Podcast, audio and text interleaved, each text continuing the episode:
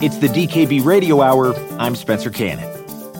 This episode is brought to you by an educational grant from Gilead Sciences Incorporated and is accredited by the Postgraduate Institute for Medicine.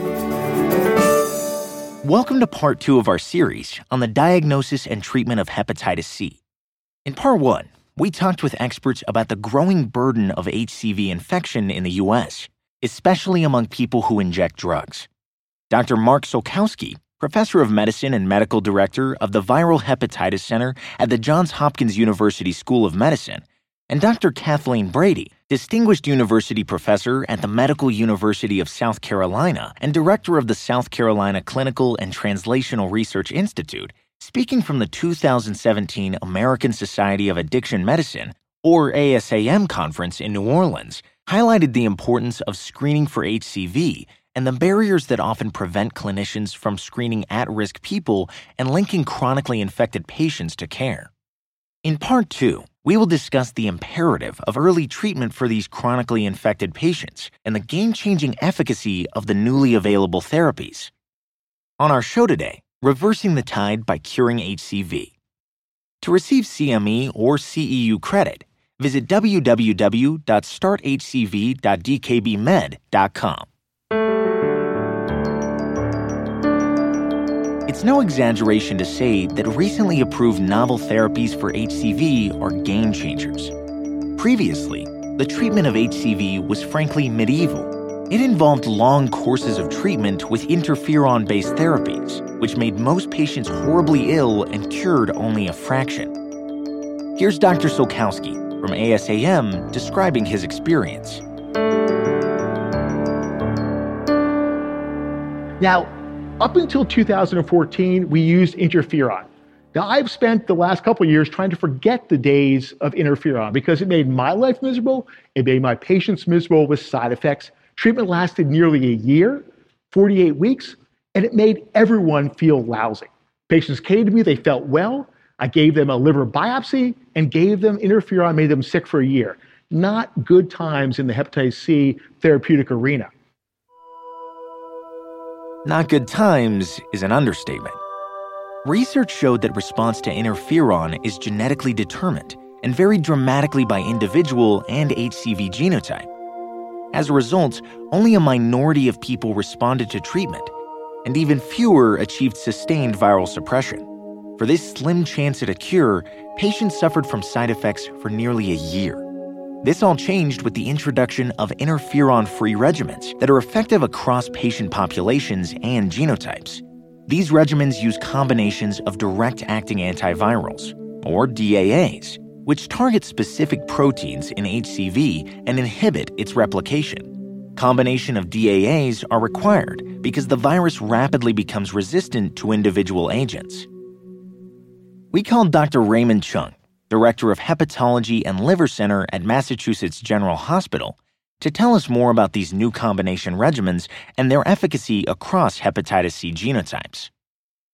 Now, the original treatment regimens, or combination therapies of direct-acting antivirals, or DAAs, were mainly directed against the dominant genotype worldwide, that is to say, genotype 1 infection. So with the success in genotype 1, we actually found ourselves with a lagging performance of persons with chronic hepatitis C that was attributable to genotypes 2 and 3 infection. And it was with the introduction of agents that had more so-called pan-genotypic activity, that is to say, molecules that worked effectively against each of the 6 major genotypes of hepatitis C, that we found ourselves increasingly moving toward a one-size-fits-all type of approach for treatment with small molecule direct-acting antiviral combinations. And so with the pan-genotypic regimens that have included sofosbuvir in conjunction with velpatasvir as one example, another example has included the most recently approved glecaprevir and pibrentasvir, we are now again seeing 95 to 100% rates of sustained response for genotypes 1 through 6, including genotypes 2 and 3, which which had historically become more difficult to treat compared to the success we've just seen with genotype 1. It should also be noted that not only is success possible with, again, durations ranging from 8 to 12 weeks, but it should also be noted that these regimens are extremely well tolerated with very low premature discontinuation rates owing to intolerance described in both clinical trials as well as in the real-world experience thus far. So we are now seeing, by virtue of both efficacy as well as tolerability, the delivery of cure to many more patients than we could have imagined using the old interferon-centered strategy. As Dr. Chung described, multiple highly effective regimens are now available, and new drugs continue to be developed. These regimens require shorter courses of treatment and are far more tolerable and effective than previous interferon-based therapies. They also work across HCV genotypes, further simplifying treatment. This is one of those rare and exciting times in medicine when something that was once very difficult to treat and caused suffering and death is now rapidly curable for almost all affected patients. Let's bring the discussion back to your practices and how treatment plays out in the addiction medicine setting. In part one of this series, Dr. Sulkowski introduced Teresa, a young woman with a history of opioid addiction who discovered she had HCV when her baby boy presented with jaundice. From ASAM, Dr. Sulkowski continues Teresa's story. Sometimes patients really stick with you, and it really bothered me that she didn't start treatment. And that's why I was really surprised and really happy when about 6 months later, her name showed up on my Monday afternoon schedule. And I thought, well, maybe she'll come, but then again, she missed the last 6 appointments, so I'm not so confident. But you know, I got a lot of charts I got to update and I've got some notes to do. So I'll just work in the office and maybe she'll come. Well, she showed up and, you know, she brought back, drove 2.5 hours into Hopkins, brought with her, her child who's now about 2 years old, same partners with her. And, you know, like you might expect, she had a story to tell. And her story was in part that she had untreated or inadequately treated depression, anxiety, and really wanted to get off her buprenorphine program too quickly. And what did that lead to? It led to her relapsing into using narcotics again. But to her credit, she's back on track. This time she's taking methadone. She's also taking antidepressant medication, back in school, and really committed, really dedicated again. She did update me on a story related to her son, and that's that while she was at Hopkins, she had seen our pediatric hepatologist. There's not many of them, but we have someone who specializes in liver disease in children. And she brought her 2-year-old there, and she was a bit devastated. So what they told her is that there are now treatments for kids who are 12 and older, but we don't treat children. We don't worry, they live just fine with hepatitis C, they go to school, there's no limitation, it's not a big deal, your son will be fine. And we'll treat him when he gets a little bit older. And again, she's really devastated about that and back on track with treatment. Like many people who struggle with addiction, Teresa had some setbacks and challenges as she tried to stay off opioids and on track for HCV treatment. In the past, clinicians debated if patients like Teresa were good candidates for therapy. We wondered how patients like Teresa should be managed now in the era of direct-acting antivirals. To answer this question, let's go back to Dr. Chung. What do evidence and guidelines tell us about which patients should now be treated for HCV? Dr. Chung? So when we think about persons for whom treatment should be initiated, there has now, with the really resounding success and tolerability of these direct-acting antiviral combination regimens, a view that every patient with chronic hepatitis C, by virtue of our ability to succeed in curing those infections with great success, should be offered therapy for their chronic hepatitis C. In other words, there are very few reasons to not treat patients with chronic hepatitis C because of the success of therapy and because of the long-term complications that can actually develop not just with advanced fibrosis, but we are now learning that there are increasingly extrahepatic complications of hepatitis C that can develop even in persons with early-stage disease, such as, for instance, kidney disease or cryoglobulinemia, to name 2 examples. It is incumbent on us to really recognize any chronically infected person and to treat and eliminate their infection, and in so doing, to arrest and effectively reverse the natural history of that disease. So the only persons for whom treatment is really not recommended at this juncture would be those persons who have short life expectancies that cannot be remediated by treating the hepatitis C or by transplanting their livers or by other directed treatments. So again, given the extraordinary tolerability and efficacy of these regimens, the guidance from the AASLD and IDSA really have broadly liberalized those recommendations of persons who should be treated. I think an important corollary of this universal treatment recommendation is that persons who inject drugs, either currently or who have recently injected drugs, should not be viewed as ineligible for treatment. A number of studies have now demonstrated comparable success rates in producing sustained virologic response among persons who inject drugs. The AASLD guidelines are clear. Nearly all patients with HCV should be treated without delay.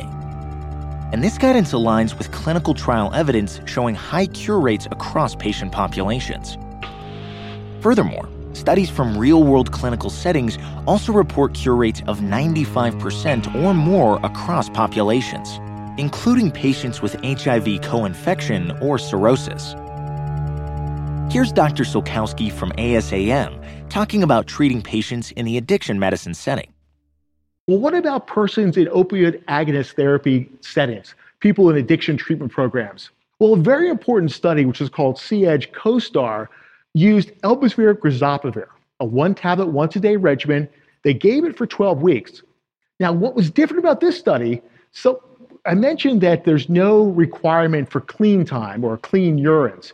In this study, they allow people in the study if they were actively using illicit drugs, and we'll get to some of that data in a minute. And they gave people one pill for 12 weeks. So the first question is, what was their adherence? Well, more than 95% of people took 96% or greater of the doses. So the adherence was great. Now, all these people were in opioid agonist therapy and many of them in drug treatment settings. Now, there is one issue here, which I'll come back to, which is reinfection. If you look on reinfection, there were 5 individuals in this clinical trial who were cured, proven to be cured, and had a new strain of hepatitis C during the follow-up. Only 5. 3 were all at one center in Thailand, suggesting that perhaps the harm reduction strategies weren't quite up to par at that one setting. I can't say that for sure, but other settings, there were only 2 patients out of more than nearly 200 that were reinfected. I'm going to come back to that point in a minute. But I mentioned active drug use. Well, these figures, this is an atypical figure for a Hep C paper. These are positive urine tox screens. This is during the immediate, and then there was a delayed treatment phase. 60% tested positive for one of these substances. You can see cocaine around 10%, opiates somewhere around 20%, benzos, cannabinoids, amphetamines. So individuals not only had positive UTOX at entry, they used drugs for the entire 12 weeks, and still achieved very high sustained virologic response rates. So as long as your patient can adhere, they may be a very good treatment candidate. This all might sound too good to be true. New therapies that safely cure almost all patients with a life-threatening disease, regardless of substance use or most comorbidities. As our experts have described, the new HCV regimens are effective, so long as patients adhere to therapy. And this is where the rubber meets the road, especially in addiction medicine. To discuss the importance of adherence and strategies to help, here's Dr. Kathleen Brady from ASAM discussing this important issue. Suboptimal exposure can actually be associated with decreased sustained virologic rates, and the threshold for not having that happen is greater than 85% adherence. So we really need to make sure that people are taking their medications in the way they're prescribed, and this needs to be emphasized by their healthcare providers. What are the barriers to adherence? Well, one is the duration of treatment. As you'll hear, currently treatment can be over in 12 weeks or 3 months, which is maybe not that long, but when you're talking about somebody who is asymptomatic and taking a treatment for something that right now they're not feeling sick, that can actually be a long time. And in the past, treatment was longer and the duration of therapy really was a problem. Perceptions about complex medication regimens, again, as you're going to hear, most of the medication regimens that are used now are much simpler. That wasn't always the case. Again, issues with side effects and adverse events, people worried about that. Cost, insurance coverage, lack of social support. So it's really good if there's others in somebody's life, people that they live with, to talk to them also about the importance of medication adherence. Psychiatric disorders, in particular, PTSD and depression, appear to be associated with poorer adherence. And in some cases, an active substance use disorder can be problematic in terms of adherence. In one analysis of 12 HCV adherence studies, they found fair evidence to support a couple of things. One was a systems-level intervention, which was really directly observed therapy within substance use treatment facilities. And anybody who's worked in a methadone treatment facility will know that that's not an unusual concept, is that people come in and take their medications at least 5 days a week in an observed manner. Regimen-related, if people are on complex pill regimens, packaging those pills with daily aliquots can be important.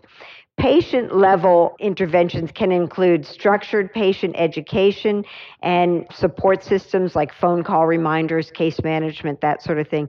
So really, the main things that we've shown can be helpful in addressing barriers to adherence are phone or email reminders. And by that, I mean, there may be phone apps. There are a number of those that can help people by, giving, I heard somebody's alarm go off in here, by setting alarm that goes off at the time they're supposed to take their medications. Case management, pill organizers, again, information, and then aggressive management of side effects and directly observed therapy.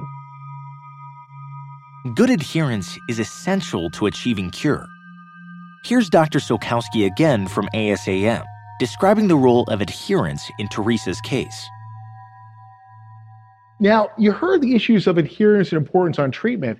So one of the things I'm asking myself now is she truly ready for treatment? I felt like I was a bit naive the time before because I was convinced she was on the right track and ready for treatment, and she really wasn't. So what we often do when we're not sure if someone's ready, we order some lab tests, updated their viral load, and scheduled a follow-up appointment for 2 weeks later. And part of the logic there is actions speak louder than words. So if she's ready for treatment, she'll show up for that appointment.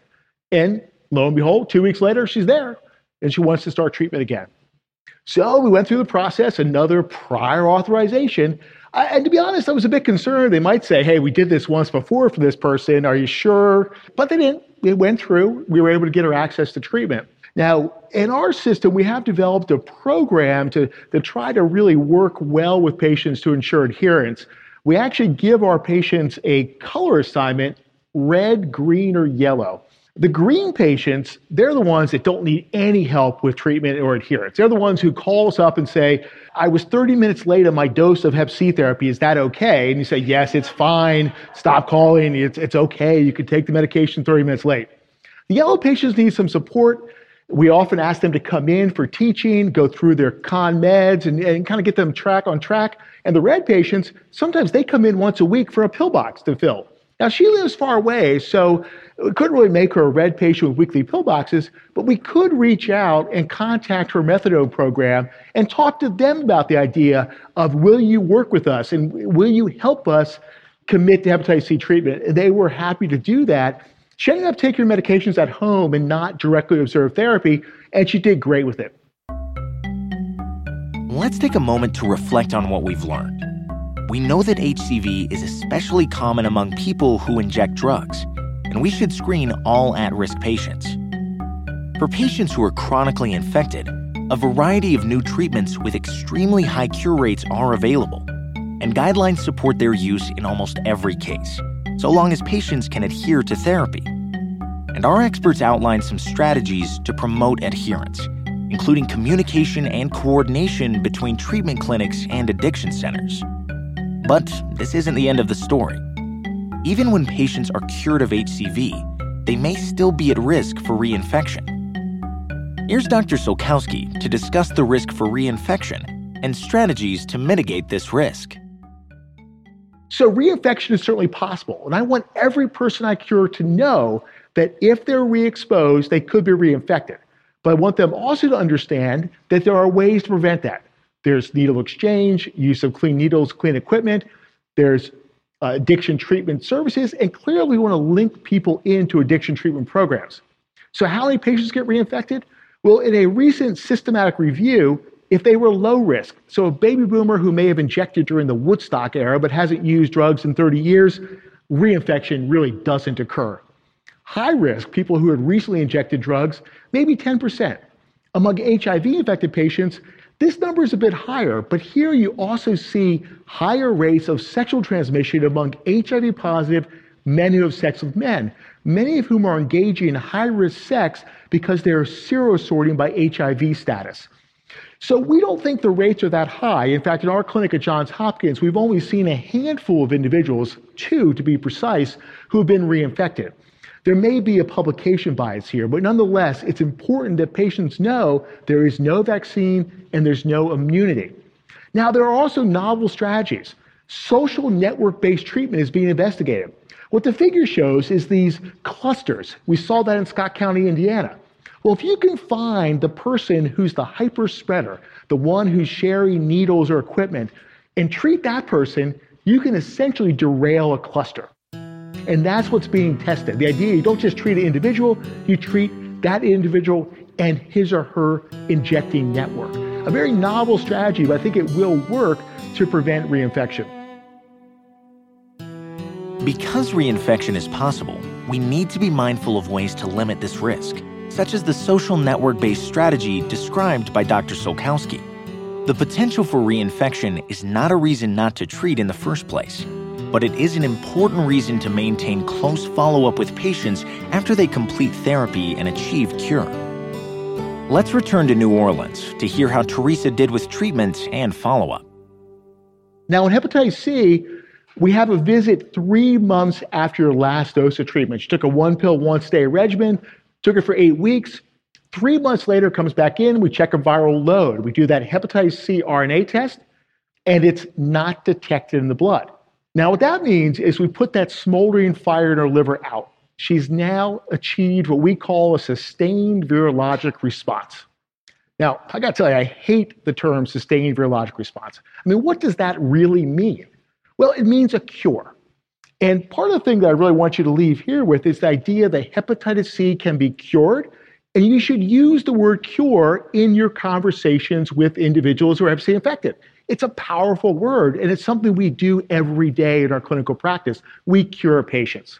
Now, at that 3-month visit post-treatment, I was able to tell her she'd been cured. But that's not really the end of the story, and the care continuum or care cascade doesn't end with cure, because there is the risk that she could be reinfected. There is no vaccine for hepatitis C. There's one for A, there's one for B, but not C. And there's no immunity. People can become infected again, and we'll talk about that in a bit. But I want to make sure that she understands that she could be reinfected if she were exposed. And as we talked about, hepatitis C is very contagious on contaminated needles, equipment, or other works used to inject drugs. So it's not inevitable, though. She's on a methadone program. We've got access to clean needles in her community. I really want to talk to her, quite frankly and honestly, about the risk of reinfection so she understands that. And I schedule all my patients to come back and see me 1 year after they finish treatment.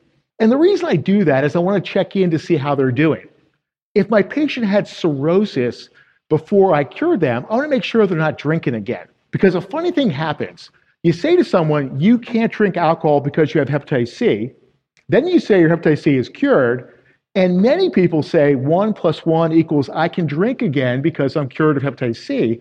And we really want to emphasize that people with advanced liver disease, which I would describe as about 75,000 miles on your liver or so, stage 2 or 3 disease, you really can't drink. You need to baby your liver so it can heal. So I like to bring them back at 1 year, reassess alcohol patterns. And we've seen that people do return to drinking, and that may not be okay, depending on where their liver was.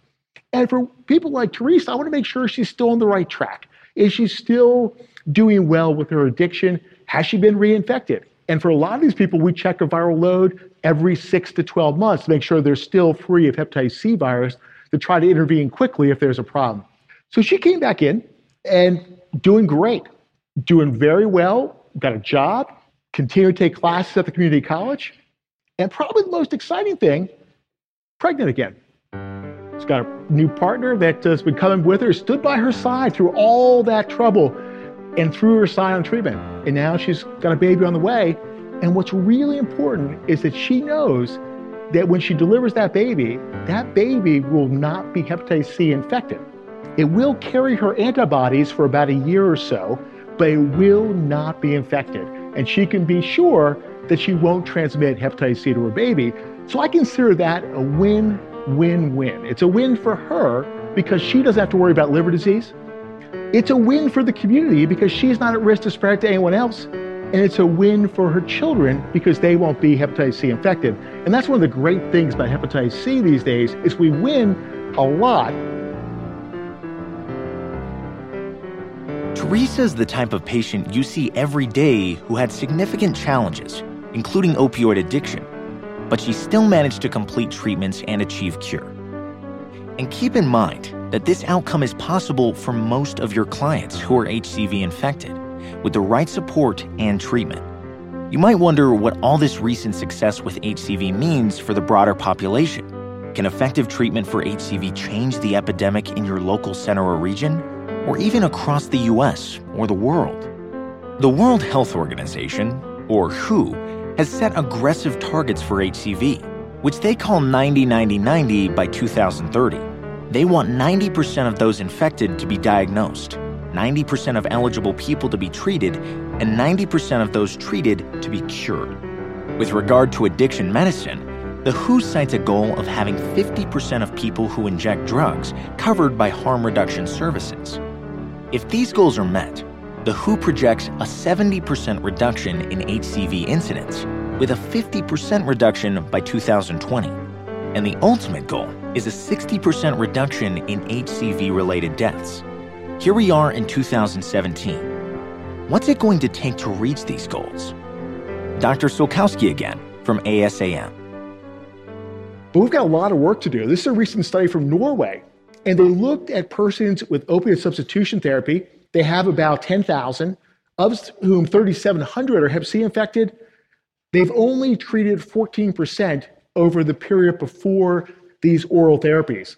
So thus far, we've not done a good job of delivering treatment to those with high risk of hepatitis C and high risk of transmission. Now, this is a modeling study, and I'll go through it relatively quickly. But if you look at column B, that's prevalence of disease. So if among a population of persons who inject drugs, the disease prevalence is 25%, 25% of the injection population has hep C. This is the care cascade. Step 2 is improving testing. Step 3 is improving linkage to care. 4 is both testing and linkage to care. 5 is improving adherence. And you can see that steps 1 through 5, you don't really budge very much from the number 1, which is the current baseline. So you can test, you can link to care, you can adhere to treatment. But where you really get your decrease in prevalence is by treating everyone. Number 6 is starting treatment at F0, minimal liver disease. That means taking those 30-year-olds, those 20-year-olds, those 18-year-olds, and treating them, prevent transmission. If you do all of these things, the prevalence in 10 years will only be 5%. And in Baltimore, we are trying what we call microelimination projects, working with an addiction center to lower the prevalence in their unit to 5%. We think it's possible, but I can assure you it's not easy. As Dr. Sulkowski says, reducing the burden of HCV will require a multi-pronged approach, beginning with improved screening and linkage to care, early initiation of therapy, that is, before the onset of liver disease, and coordinated efforts by treatment clinics and addiction centers to ensure adherence and follow-up. The take-home message here is that engagement with multiple interventions by caregivers and addiction centers and treatment clinics can meaningfully impact a global epidemic, one that is now disproportionately affecting young Americans, many of whom struggle with addiction. Here's Dr. Sulkowski from the ASAM stage one last time. Now, just on March 28th, the National Academy of Medicine announced that in the U.S., hepatitis C could be eliminated and 90,000 American deaths prevented by 2030 with better attention to prevention, screening, and treatment, and creative financing for medicines.